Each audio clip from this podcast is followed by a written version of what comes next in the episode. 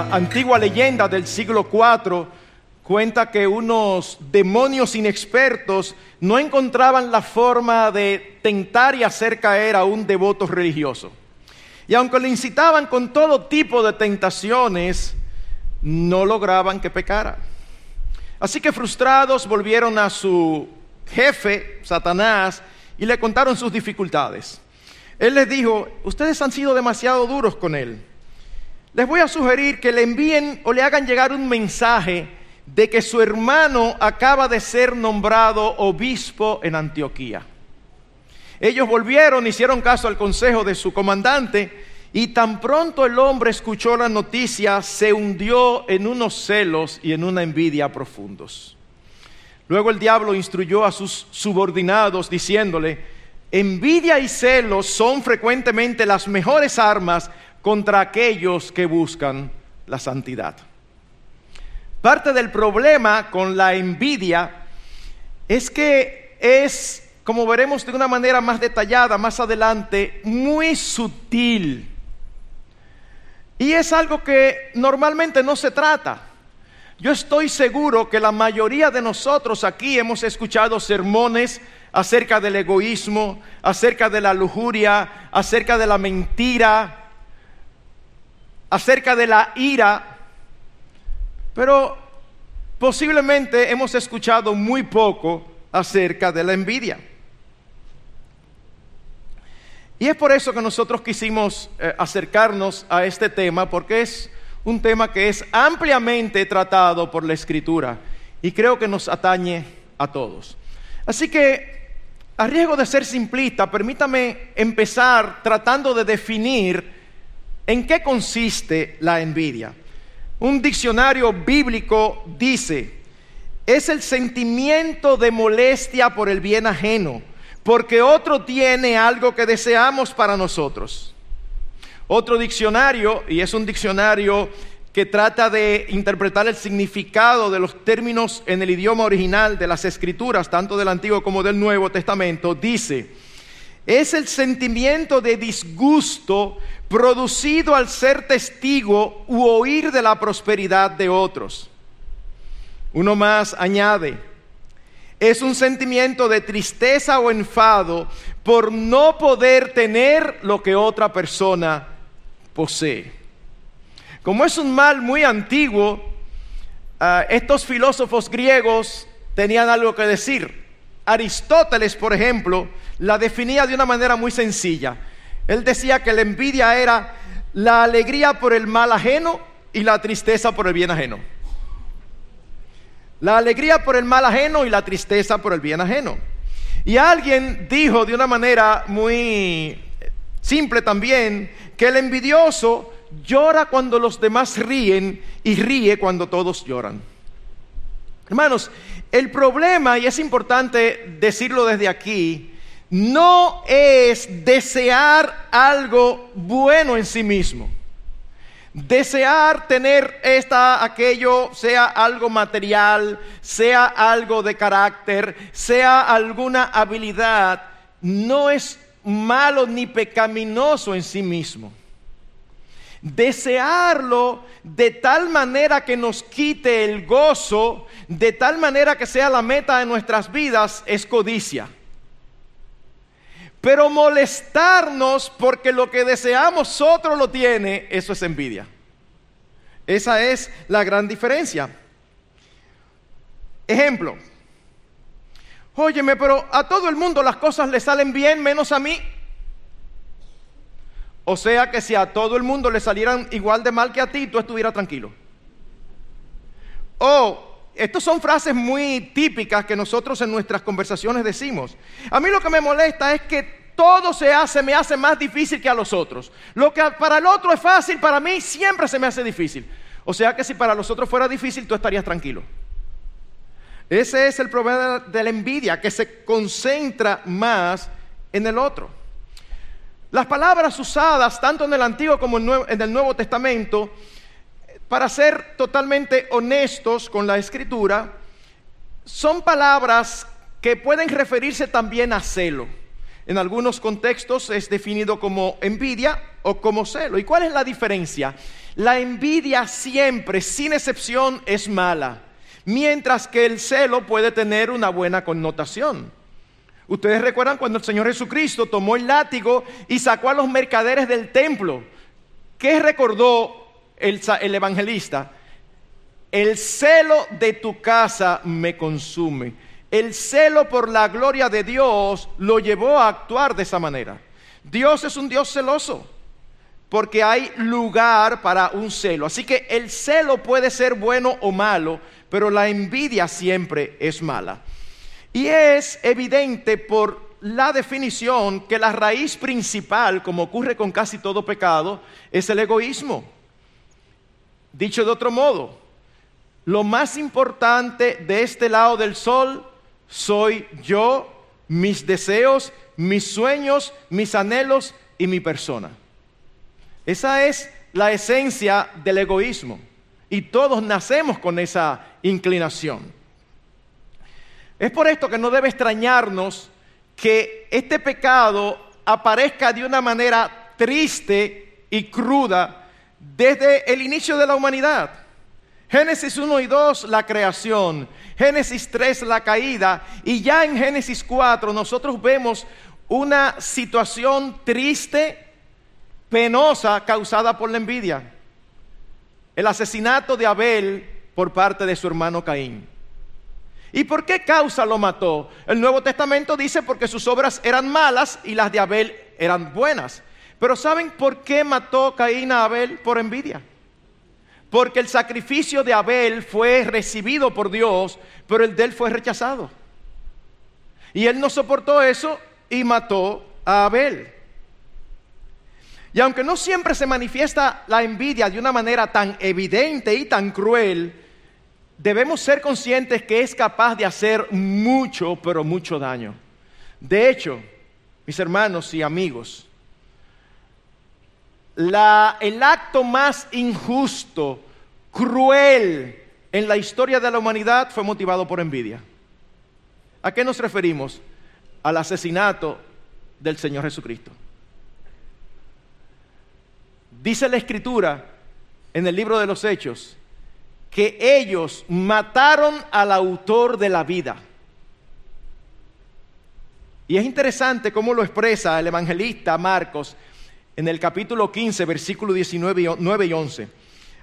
Contando cuando Pilato quiso soltarle, dice, entonces Pilato les contestó diciendo, ¿queréis que os suelte al rey de los judíos? Porque sabía que los principales sacerdotes le habían entregado por envidia. Pero los principales sacerdotes incitaron a la multitud para que le pidiera que en vez de Jesús les soltara a Barrabás. Fíjense qué interesante, ahí no dice que Pilato creía o que Pilato sospechaba que lo habían entregado por envidia. Ahí dice que Pilato sabía. Y el relato no está escrito por Pilato, está escrito por el Espíritu Santo. Por lo tanto, podemos darlo como bueno y válido. Hermanos, Barrabás, un criminal reconocido, y los sacerdotes manipulan al pueblo no es desde ahora que, que los líderes manipulan al pueblo y el pueblo va como borregos. Y el pueblo termina pidiendo que sacrifiquen a Cristo en lugar de Barrabás. ¿Por qué causa? Por envidia. Usted ha visto cuando ellos se reunían y decía, pero mirad, la gente se va tras él. Es como, ¿cómo es posible que nosotros, que somos los líderes religiosos de la época, la gente no nos escucha a nosotros? Envidia de que le hacían más caso, envidia de que predicaba con poder y ellos no, envidia de que hacía milagros y ellos no. Y terminaron tramando un complot para asesinarlo. Claro, nosotros sabemos que todo eso estaba en las manos y en la voluntad del Señor para redimir a los suyos. Pero ellos son responsables por el pecado que los llevó a entregar al Señor. Y Apenas en los primeros cinco libros de las Escrituras nosotros nos encontramos con varios casos donde este pecado saca la cabeza. En los tiempos de Isaac, él se va en un momento a vivir a Gerar, una ciudad filistea, y allí Dios lo prospera.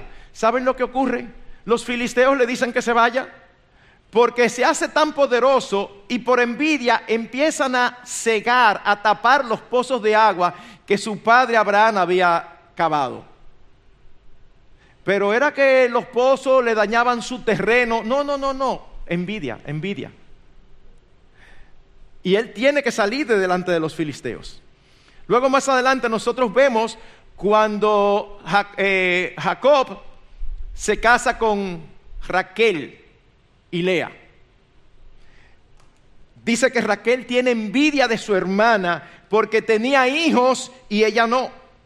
Viendo Raquel que no daba hijos a Jacob, tuvo envidia de su hermana y decía a Jacob, dame hijos o si no me muero. Y si su hermana Lea no hubiera tenido hijos, ella lo hubiera deseado, pero no se hubiera muerto. El problema no era tanto que ella no tenía, era que su hermana sí tenía. Seguimos en la historia bíblica y nos encontramos con José y sus hermanos. José era lo que nosotros diríamos al día de hoy una estrella de muchacho. Era un joven serio, un joven confiable. Pero su padre cometió errores. Su padre lo tenía como el favorito y peor aún, lo hacía muy evidente. Así que los hermanos lo envidiaban a tal punto que fueron capaces de planificar matarlo y no lo hicieron porque uno de ellos tuvo cierta cordura y dijo, mejor vendámoslo. Y lo vendieron. ¿Por qué causa? Por envidia. Porque ellos eran terribles, él era íntegro y aparte de eso, él les contaba los sueños que tenía de que posiblemente tanto él como sus, sus padres iban a tener que inclinarse delante de él. Luego llegamos al libro de números y vemos algo que veíamos esta mañana en la clase de escuela dominical. Coré, Datán y Abirán se levantan en contra del liderazgo de Moisés y Aarón. Dice que ellos se juntaron con 250 hombres, siempre encuentran quien los siga, y dice, basta ya de vosotros, porque toda la congregación, todos ellos son santos y el Señor está en medio de ellos. ¿Por qué entonces os levantáis por encima de la asamblea del Señor? En otras palabras, ¿y quién los puso a ustedes por, líderes? ¿Por qué aquí somos santos todos? El contexto habla de rebelión. Sin embargo, cuando nosotros vamos al libro de los Salmos, en el Salmo 106, versículo 16, dice lo siguiente, cuando en el campamento tuvieron envidia de Moisés y de Aarón, el santo del Señor, y la tierra se abrió y tragó a Datán, y se cerró sobre el grupo de Abirán, y un fuego ardió contra su grupo, y la llama consumió a los impíos. El problema no era el liderazgo de Moisés y Aarón, el problema era eh, que ellos no estaban a ese nivel. Y Dios dice, tuvieron envidia de Moisés y Aarón. Y más adelante, cuando ya salimos de los primeros cinco, de la Biblia, cinco libros de la Biblia, nos encontramos con un caso típico donde no se menciona en el relato en ningún momento la palabra envidia, pero está en cada uno de los versículos, que fue la porción que se leyó de David y Saúl.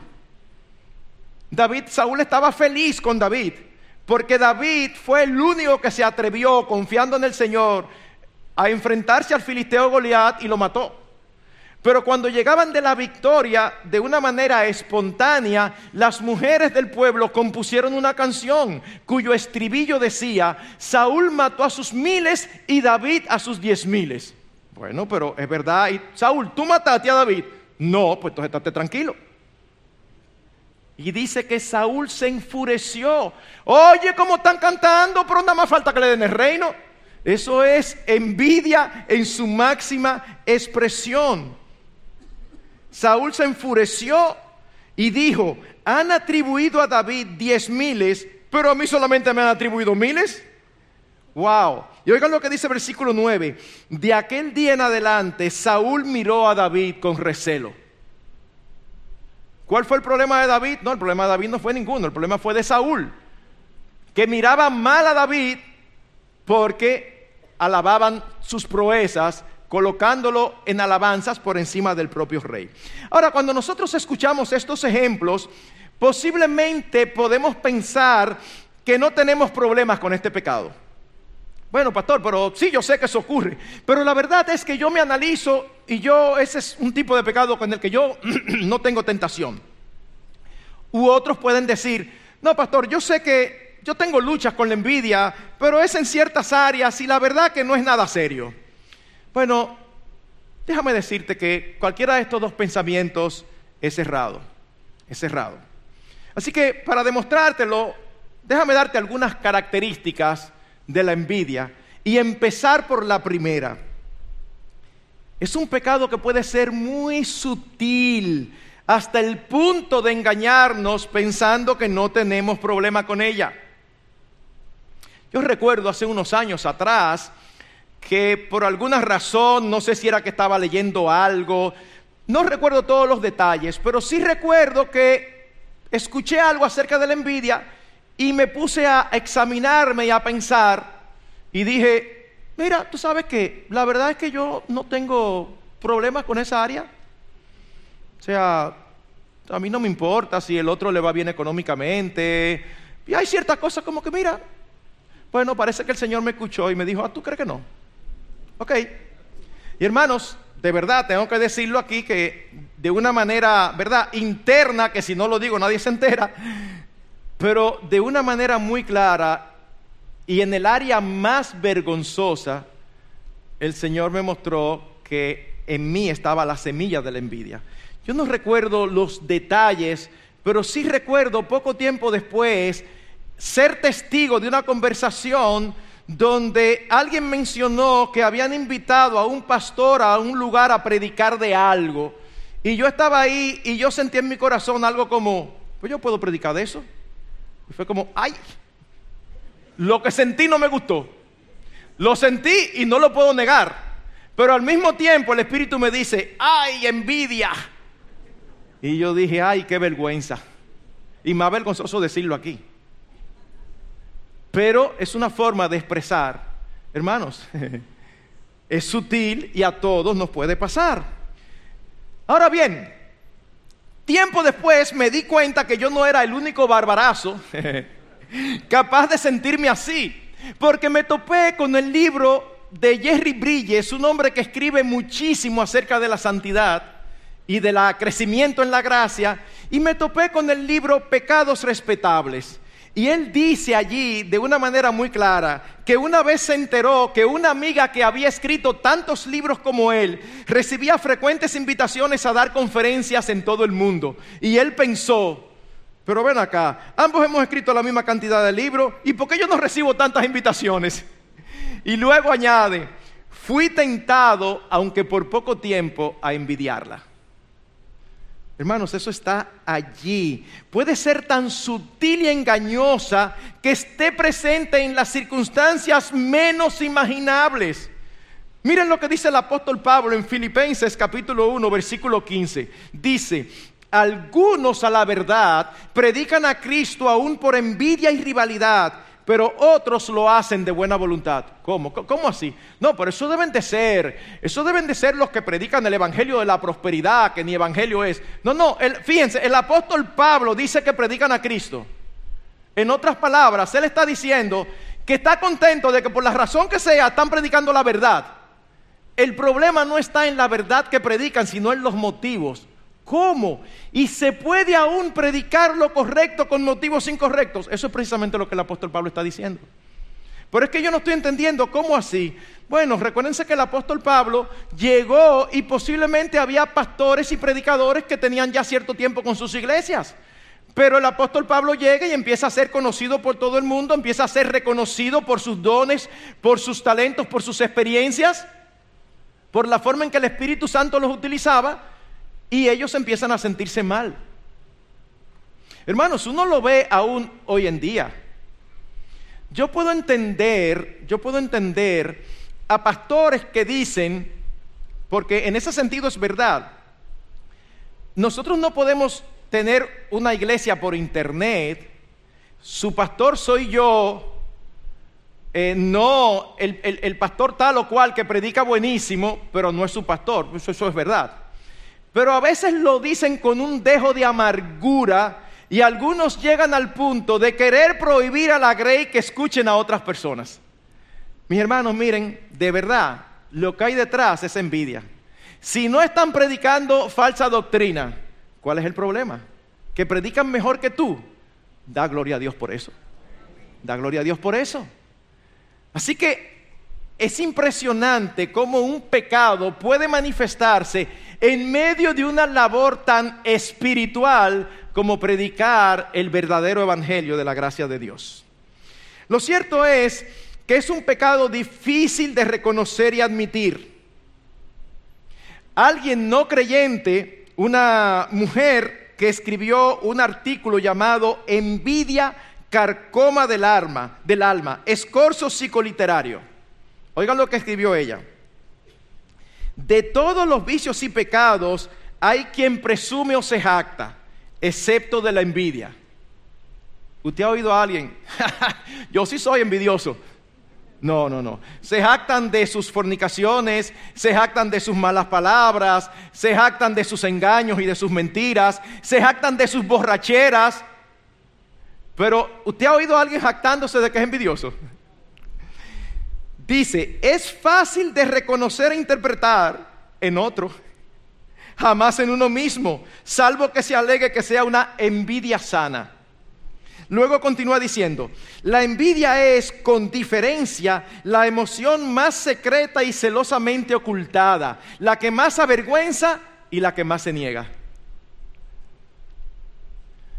Así que esa es la primera característica. Es difícil de discernir, es muy sutil y podemos ser envidiosos y no ser conscientes. Pero la segunda característica es que la envidia es una fuente de conflictos interpersonales. Miren lo que dice Santiago capítulo 4 versículos 1 y 2. ¿De dónde vienen las guerras y los conflictos entre vosotros? ¿No vienen de vuestras pasiones que combaten en vuestros miembros? Codiciáis y no tenéis, por eso cometéis homicidio. Sois envidiosos y no podéis obtener, por eso combatís y hacéis guerra. ¿De dónde es que vienen los conflictos? Oh, que tú eres envidioso y yo también. Y por eso tenemos conflicto con los demás. Wow. En Romanos capítulo 1, recuérdense cómo dice que Dios entregó al hombre, como no quiso tenerlo en cuenta y no quiso glorificarlo, Dios los entregó a sus pecados, a sus propios deseos. Y entre los deseos a que los entregó está la envidia, que dicho sea de paso, anda con unos compañeros que no son nada buenos. Dice, colmados de envidia, en otras palabras, llenos de envidia. Y oigan los amigos, homicidios, pleitos, engaños, malignidad y chisme.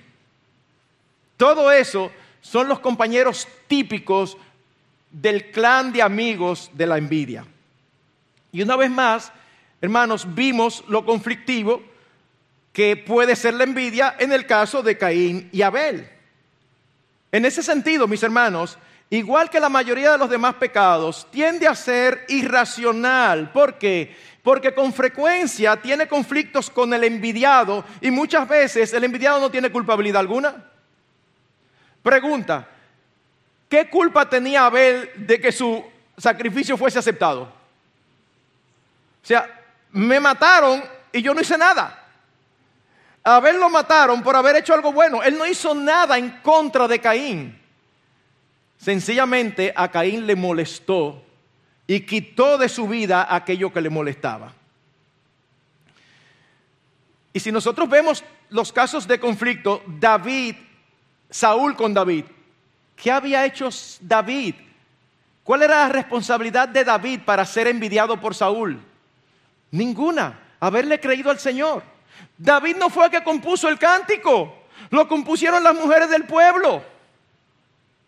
No voy a decir, si tú vas a matar a alguien, mata a las mujeres porque no debe de matar a nadie. Pero definitivamente al que menos es a David, porque David no compuso ese cántico. David no tiene nada que ver con lo que sucedió después. La envidia tiende a ser irracional. Pero no solamente hace daño a los demás, sino también a uno mismo. Es con razón que la escritura dice, y lo cito en Reina Valera, en Proverbios 14:30, la envidia es carcoma de los huesos. ¿Usted ha visto lo que es la carcoma? Todo el que ha tenido esa experiencia sabe qué pajarito más complicado y qué difícil de erradicar. Usted no lo siente, usted no lo ve. El que haya visto una carcoma, tire una foto. No se ven, nada más se ven los granitos. Y usted limpia y se queda ahí, no ve nada. Y dos días después los granitos. Pero ¿y dónde que están?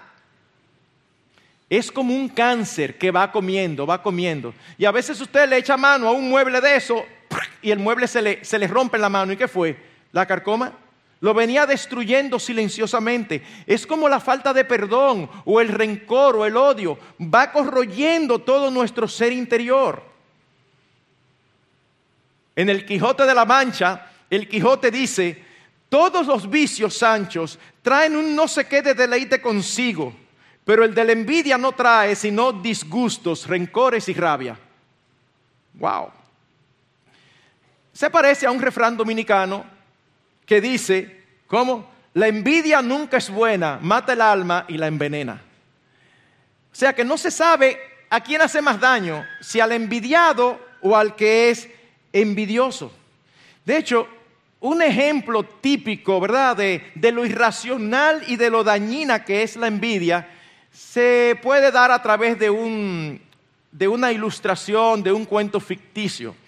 Se dice que un hombre se encontró con una lámpara que tenía un genio. Y él dijo, wow, cuidado si estas son de las que tienen genio. Así que la frota y el genio sale. Y el genio le dice, oye bien, te voy a pedir, te voy a conceder todo lo que me pidas. El hombre se pone feliz. Y cuando va a pedir, el Señor le dice, espérate, hay solamente una condición para que la sepas. Cualquier cosa que tú me pidas, yo le voy a regalar el doble a tu adversario. Y pasa el tiempo y él no se decide, pasa el tiempo y él no se decide. Al final le dice, ya sé, dice, ¿qué quieres? Déjame tuerto.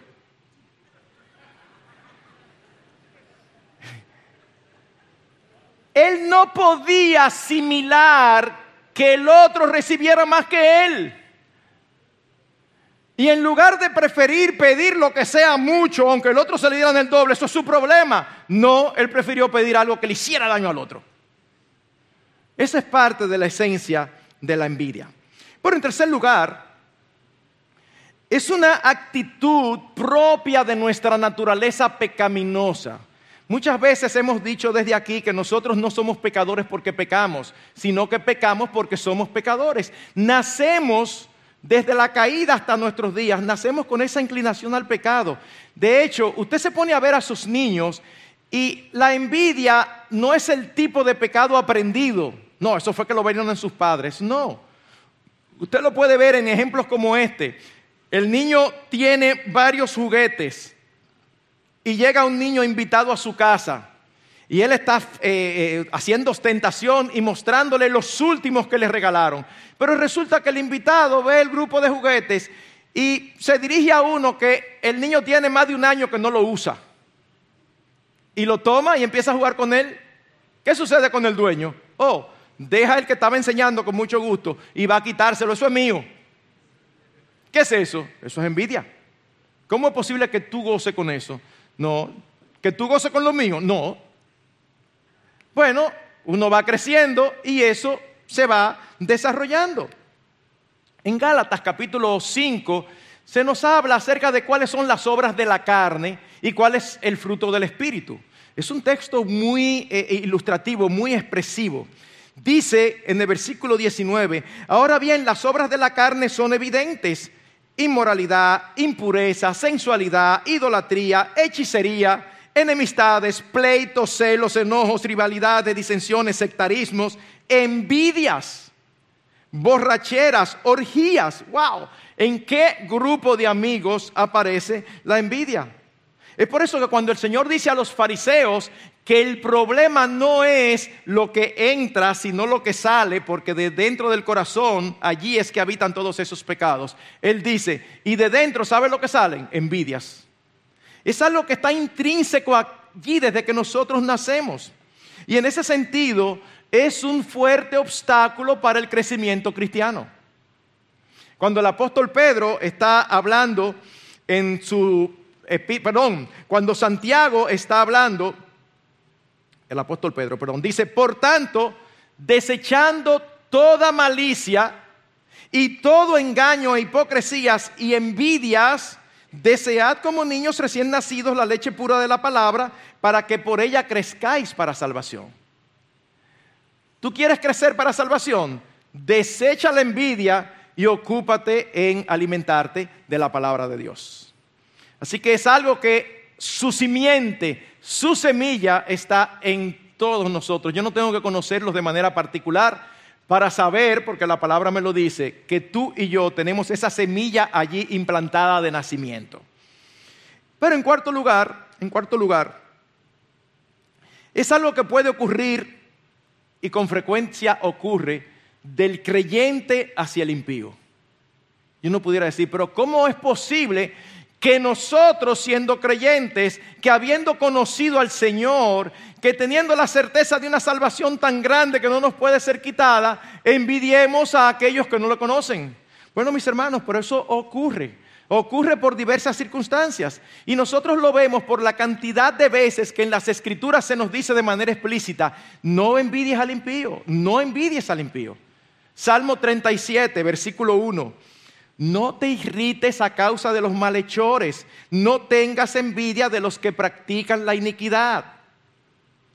Proverbios 23, 17. No envidie tu corazón a los pecadores, antes vive siempre en el temor del Señor. Proverbios 24, versículos 1 y 19. No tengas envidia de los malvados, ni desees estar con ellos y nosotros sabemos por las escrituras que los malvados, desde el punto de vista de la terminología bíblica, no son aquellos que nosotros vemos que son unos bandoleros y unos delincuentes. No, es parte de la terminología que se usa para todo aquel que anda a espaldas de Dios. Dice, no desees estar con ellos. No te impacientes a causa de los malhechores, ni tengas envidia de los impíos. De hecho, a uno de los salmistas, a Asaf, le pasó y él mismo dice que en un momento tuvo envidia. Salmo 73 es un salmo muy conocido. Oigan lo que dice versículos 2 y 3. En cuanto a mí, mis pies estuvieron a punto de tropezar, casi resbalaron mis pasos, porque tuve envidia de los arrogantes al ver la prosperidad de los impíos. Pastor, pero ¿cómo puede ocurrir eso? Oh, déjame darte uno de miles de ejemplos. Tú tienes una empresa y tú como cristiano cumples la ley. Tú no facturas por detrás, tú no facturas sin ITEVIS, tú pagas tus impuestos, tú no declaras menos de lo que es. Óyeme, y cada año cuando termina es ahí ras con ras. Pero resulta que tú tienes otro compañero que no es cristiano y ese factura por detrás. Le dice a los clientes, ¿cómo lo quiere? ¿Con ITEVI y sin ITEVI? Como que eso es prerrogativa de nosotros. ¿Cómo lo quiere? ¿Con ITEVI y sin ITEVI? Y muchos clientes dicen no sin ITEVI. A la hora de declarar resulta que siempre tiene pérdidas. Y tú dices, ven acá, pero yo estoy ras con ras yo ando en mi corolita. Este tiene pérdida y anda en una Land Rover. Dice, pero espérate, ¿cómo? Yo, no entiendo, yo, esos números no me dan. Y evidentemente tú que lo conoces, luego lo oyes a él diciendo, no papá, porque tú sabes cómo es. Aquí si tú te dejas llevar, tú uno tiene que buscar sus asuntos. Entonces llega un momento que uno dice, pero ven acá, yo lo estoy haciendo bien y estoy hablando aire. Y este lo está haciendo mal y le va de lo más bien. Eso es parte de lo que hace a veces que nosotros los creyentes envidiemos a los impíos. La Biblia dice claramente, no cometas ese error, no lo hagas bajo ninguna circunstancia. ¿Por qué? Bueno, Vamos a ir ahora y contestaremos por qué. Vamos a ver entonces cuáles son los antídotos contra la envidia. ¿Cómo nosotros debemos y podemos combatir con este pecado en nuestras vidas? En primer lugar, examina regular y honestamente tu corazón delante del Señor. Al ser un pecado tan sutil, sé sincero y pídele al Señor que te muestre si realmente hay en ti eh, este pecado manifestándose de alguna manera. El salmista en el Salmo 139, versículos 23 y 24 dice, escudríllame, oh Dios, y conoce mi corazón, pruébame y conoce mis inquietudes, y oigan lo que dice versículo 24, y ve si hay en mí camino malo, y guíame en el camino eterno. Señor, yo creo que yo estoy caminando bien, pero engañoso es el corazón más que todas las cosas. Señor, muéstrame si hay algo que yo no estoy viendo, porque eso puede ser perfectamente posible. Así que es una buena práctica orarle al Señor pidiéndole que nos haga ver nuestros pecados. Porque la meta nuestra y la meta del Evangelio es que nosotros seamos cada vez más parecidos a Cristo. Y mientras mejor lidiemos con nuestros pecados, entonces esa meta se va a ir cumpliendo. Eso nos conduce a nuestro segundo antídoto. ¿Cuál es? Mi hermano, recuerda continuamente el Evangelio de nuestro Señor Jesucristo. ¿Cuál es la esencia del Evangelio? Oh, la salvación de pecadores incapaces de salvarse por sí mismos, como tú y como yo, por la muerte sustitutiva de Cristo en la cruz a nuestro favor. Es por su obra en la cruz que tú y yo fuimos trasladados de las tinieblas a su luz admirable. Es por su obra en la cruz que tú y yo fuimos trasladados de muerte a vida. Es por la obra en la cruz que nosotros fuimos dotados de una nueva naturaleza. ¿Ustedes recuerdan lo que dice el apóstol Pablo en 2 Corintios 5, 17? De modo que si alguno está en Cristo, Nueva criatura es, las cosas viejas pasaron y aquí todas son hechas nuevas. En otras palabras, nosotros nacemos con esa semilla, con ese, con ese germen de la envidia, pero no tiene por qué dominarnos. ¿Por qué? Porque el Señor nos cambió la naturaleza. No nos quitó el germen, pero nos dio una, una naturaleza que es capaz de no envidiar. Por su gracia y por el poder de su espíritu, es capaz de no envidiar. Es capaz de parecernos cada vez más al carácter de Cristo en nuestras vidas. Y eso se manifiesta a través del fruto que damos, a través de nuestros hechos, a través de nuestra conducta, a través de nuestro carácter. Ustedes recuerdan el texto que cité hace un rato en Gálatas, donde se habla de las obras de la carne. Bueno, inmediatamente después se nos dice cuál es el fruto del Espíritu. El fruto. El que tiene el Espíritu Santo, aquel que ha recibido el Evangelio, que ha recibido a Cristo y tiene el Espíritu Santo morando en él, se manifiesta a través de un fruto. Y se manifiestan, se, habla de nueve manifestaciones de un fruto. ¿Cuál es la primera? El amor. El fruto del Espíritu es amor, gozo, paz, paciencia, benignidad y sigue. Pero el primero de ellos es el amor. ¿Y cuál es una de las características esenciales del amor?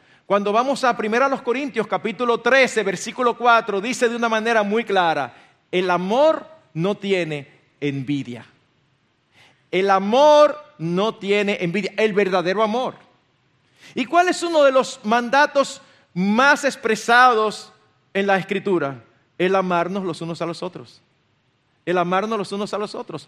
Cuando amamos a los demás, no tenemos ninguna razón para envidiarlos. Solamente cuando amamos con los demás es que podemos cumplir el mandato dado en Romanos 12:15 que Miguel lo mencionó. Gozaos con los que se gozan y llorad con los que lloran. ¿Usted recuerda el que definía de una manera inversa la envidia? Que el envidioso ríe cuando los demás lloran y llora cuando los demás ríen. Bueno, no, lo que Dios espera es que tú y yo aprendamos a gozarnos con los que se gozan y a llorar con los que lloran, de todo corazón. Tú estabas aplicando para una beca y habían tres amigos tuyos también, pero nada más había una plaza y se la dieron a tu amigo.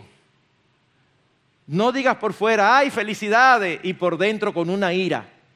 No, Señor, gracias, gózate, gózate con el otro. Vamos a disfrutar de los beneficios y los bienes que Dios da a otro, mientras vamos a entristecernos de las dificultades, pruebas y aflicciones que Dios da a otro. Eso fue lo que nosotros vimos en el caso de, Jonatán. Yo me sonreí ahorita porque dice Miguel, yo no soy que voy a predicar, pero déjame hacer unos comentarios. Y entonces empieza a comentar exactamente parte de las cosas que yo estoy hablando aquí. Y digo yo, no voy a decir como Saúl, nada más te falta tomar el reino. Pero, pero nada más me falta tomarme el mensaje. Yo estaba casi, yo estaba sentado ahí casi, ya, ya, ya, ya. Suerte que no se emocionó y siguió, porque me, iba, me iba a quitar parte de lo que yo tenía aquí. Pero mis hermanos, es interesante cómo dice que a Jonatán amaba a David. Y porque lo amaba, no tenía envidia. Jonatán sabía, porque Dios lo había expresado, que quien iba a sustituir a su padre Saúl era, era David, no era él. Sin embargo, su padre con esa envidia quería traspasarla aún a su hijo. Oigan lo que le dice su padre Saúl a su hijo en 1 Samuel capítulo 18 versículos 31 y 32. Dice, mientras viva sobre la tierra el hijo de Isaí, es decir, David, ni tú ni tus reinos serán establecidos. Ahora pues manda a traérmelo porque ciertamente ha de morir. Vamos a matarlo. Si no lo mato, te va a quitar el trono. Y Jonatán dijo, mm, no está mala la idea. No, dice, pero Jonatán respondió a su padre Saúl y le dijo, ¿y por qué ha de morir? ¿Qué ha hecho? No importa si me va a quitar el trono. Eso no importa. Dios ha establecido que sea Él. Y como yo lo amo, yo no le tengo envidia. Que tenga el reino. Porque Dios así es que lo ha decidido. Es por eso que nosotros vemos ese énfasis tan fuerte en la epístola de Gálatas. Cuando da las obras de la carne y los frutos del espíritu, eso es como el jamón y el queso. Pero los panes de ese sándwich, ¿saben cuál es? La exhortación a andar en el espíritu y no en la carne. Antes de, eso dice, digo pues, andad por el Espíritu y no cumpliréis el deseo de la carne, porque el deseo de la carne, la envidia, es contra el Espíritu, el amor, y el del Espíritu es contra la carne, pues estos se oponen el uno al otro, de manera que no podéis hacer lo que deseáis. Y luego de describir las obras de la carne y los frutos del Espíritu, lo introduce así. ¿Y cómo concluye en el versículo 25? Si vivimos por el Espíritu y todo el que ha conocido al Señor, en otras palabras, todo el que es cristiano tiene al Espíritu y por lo tanto tiene la responsabilidad de vivir por el Espíritu, dice, andemos también por el Espíritu. No nos hagamos vanagloriosos provocándonos unos a otros, envidiándonos unos a otros. ¿Ven? Es como se inicia diciendo, no te dejes llevar por la carne, anda por el Espíritu. Se dan los frutos de ambos y luego vuelve y se reitera, anda por el Espíritu, que para eso es que fuimos salvados. Pero en tercer lugar, un tercer antídoto, recuerda la soberanía de Dios en la vida de cada uno de los suyos. Dios es el rey y Él reparte a cada uno como Él quiere. Él da a cada uno dones y capacidades. Dios es quien dirige las circunstancias y las oportunidades en nuestras vidas. Óyeme, pero fulano sí es dichoso. Siempre se le dan las oportunidades de los mejores trabajos. Y a mí no. Bueno, da gracias. El Señor no está mirando para otro lado. Lo único que debemos de ser conscientes es que estamos haciendo todo lo que esté a nuestro alcance. Tú y yo somos responsables de hacer lo que tenemos que hacer. Ya lo hiciste, lo otro déjaselo en manos del Señor. Su voluntad con cada uno de los suyos siempre, no a veces, no a veces, siempre la voluntad de Dios con cada uno de los suyos, dice la Biblia que siempre es buena, agradable y perfecta. Ajá, pastor, entonces usted me va a decir que Dios quiere que yo esté en esta olla que yo estoy. Pregunta, ¿tú has hecho todo lo que está a tu alcance lícitamente? Pastor, mire, ya yo no sé cuánto currículum yo he regado. Ya yo no sé cuántos hermanos me han dicho que van a hablar aquí allá y no se me da nada. Tranquilo, mi hermano, tú estás haciendo todo lo que tienes que hacer. Siga haciéndolo y descansa en el Señor. Porque en este momento Él quiere probarte y moldearte de esa manera para que tú aprendas a depender de Él. Pero si se te ocurre decir, bueno, me va, a, costar tomar aquel trabajo que yo no lo quería tomar, pero yo sé que es un trabajo que uno lo toma, pero uno va a tener que decir mentira y uno va a tener que complacer al jefe y en lugar de, de hacer lo justo, uno va a hacer las directrices que el jefe da. No, no, no, no te tientes, no te tientes, no tomes ese, ese trabajo no es para ti. Ningún trabajo que te lleve a pecar es para ti, no es para ti. No lo tomes. No debemos olvidar, por otro lado, que como cristianos somos parte de un cuerpo donde Cristo nos ha colocado por su gracia y conforme a su voluntad. Primero a los Corintios 12 es fantástico para demostrar esto. En primer lugar, inicia hablando de los dones que Dios ha dado a cada uno. Y el apóstol Pablo dice en primero a los Corintios 12, 11, pero todas estas cosas las hace uno y el mismo Espíritu, distribuyendo individualmente a cada uno según la voluntad de Él. Hermanos, aquí todos somos diferentes, todos. Todos tenemos capacidades diferentes. Aquí, no vemos, miren, ni los mellizos idénticos que usted lo ve por fuera, que no sabe reconocerlos, son iguales. Ni eso. Porque Dios tiene un detalle con cada uno, Dios nos hace diferentes y a uno les da unos dones y unos talentos y unas capacidades y a otro les da otros. Luego añade en 1 Corintios 12, 18, cuando ya está hablando de, de la iglesia como un cuerpo, haciendo la simbología del cuerpo humano, dice, ahora bien, Dios ha colocado a cada uno de los miembros en el cuerpo según le agradó. Pastor, pero que a mí me hubiera gustado ser ojo y resulta que yo soy el dedo meñique del pie izquierdo. Bueno, procura sostener bien ese pie. Porque a ti se te va a demandar por lo que Dios se te dio, no por lo que no se te dio. Mis hermanos, eso es lo que nosotros tenemos que entender. Dios no nos va a demandar por aquello que no hemos recibido. Dios nos va a demandar fidelidad, no capacidad. Dios honra la fidelidad y la obediencia, no los dones ni los talentos, porque solamente los da Él y nosotros no tenemos ninguna gloria por ello. Claro, mis hermanos, que a uno a veces le gustaría tener talentos de otro. Yo cada vez que veo a uno de estos hermanos músicos que se sientan ahí, sobre todo a eso que, yo digo que no he oído que tienen, que una oreja así. Se sientan ahí, ¿cuál, es la canción? Y te caen atrás. A, a, mí yo digo, ay, cuánto me encantaría a mí pero yo me siento y tin, no me sale nada. A mí no me dieron eso. ¿Qué me gustaría? Sí. Ah, pues está pecando. No, yo pecaría si eso me amargara la vida. No me la amarga, pero de que me encantaría, me encantaría. Mis hermanos, a mí no me van a demandar por tocar virtuosamente el piano. A mí no me van a demandar por eso, porque esa capacidad o esos dones a mí no me lo dieron. Debemos ser lo que Dios quiere que seamos, no lo que a nosotros nos gustaría ser.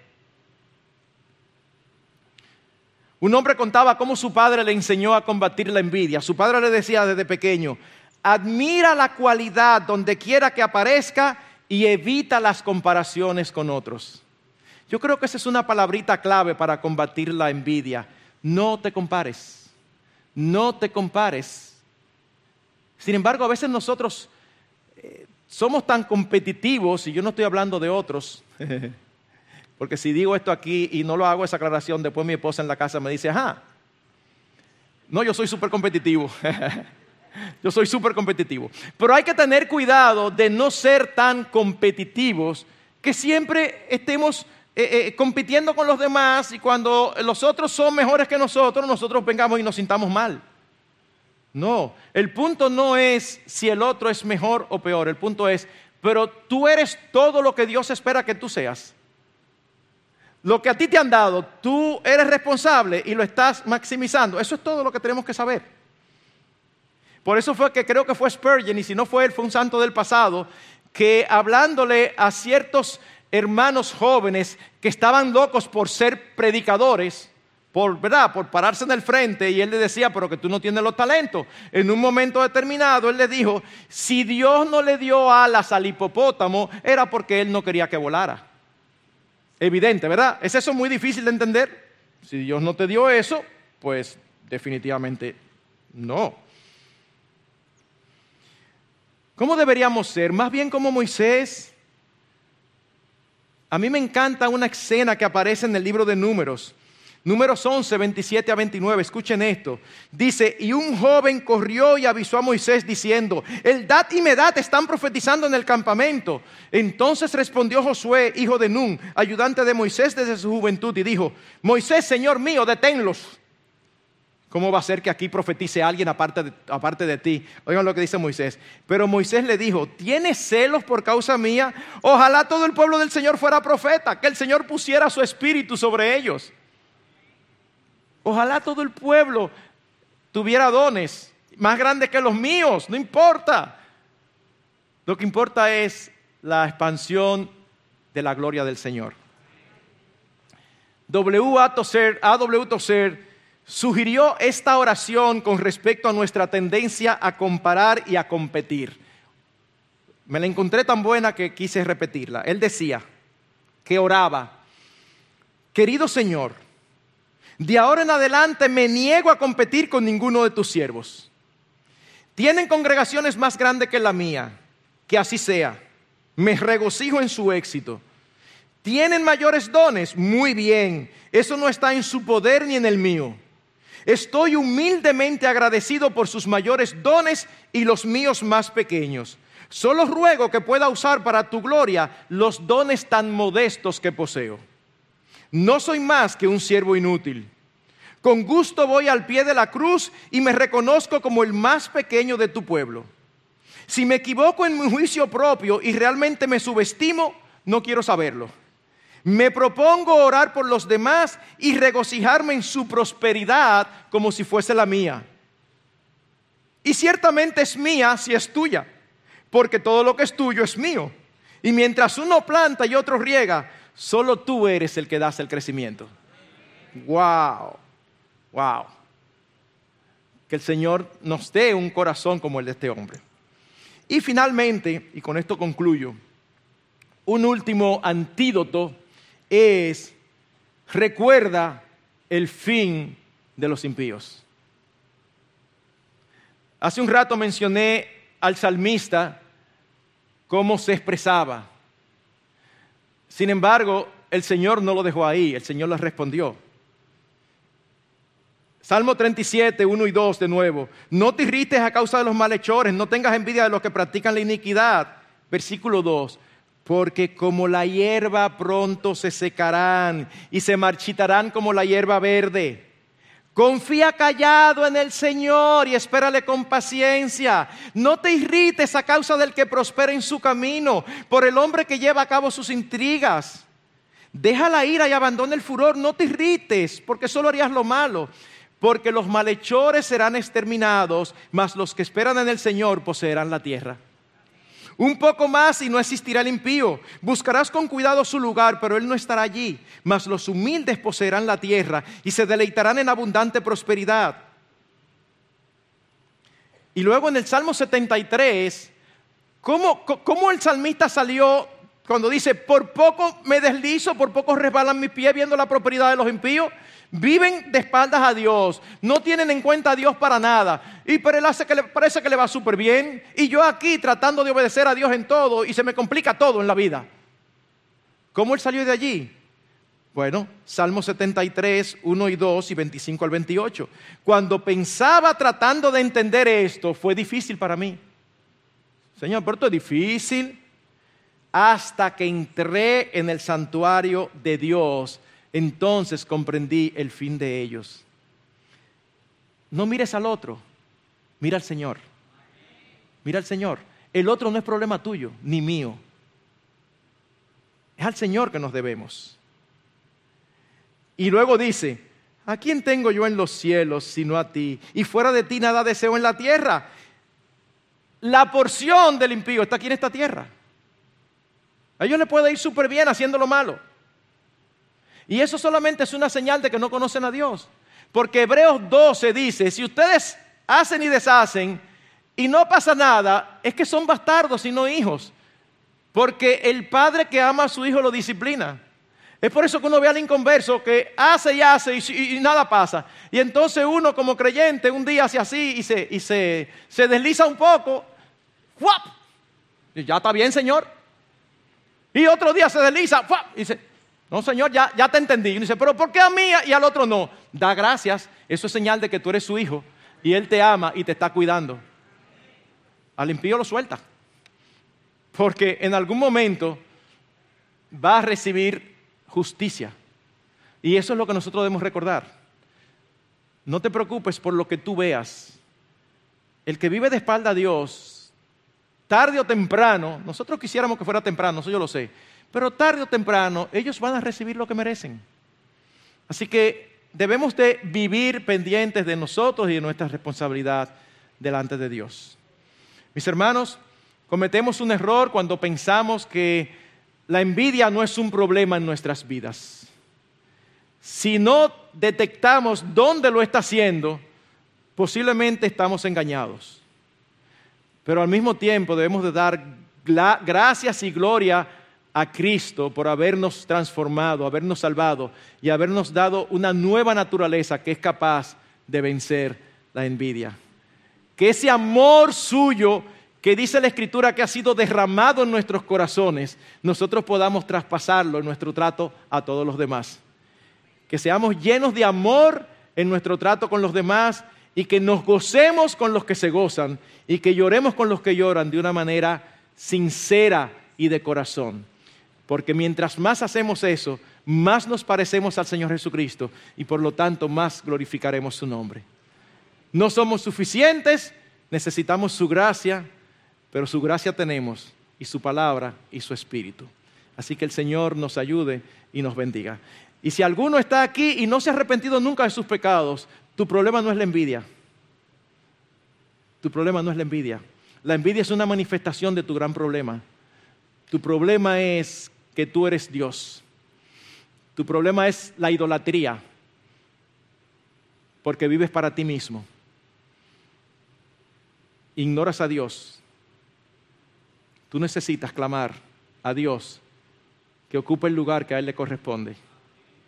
El Señor y el Rey sobre toda su creación. Y eso te incluye a ti y a mí. Que el Señor también tenga misericordia y salve a algunos.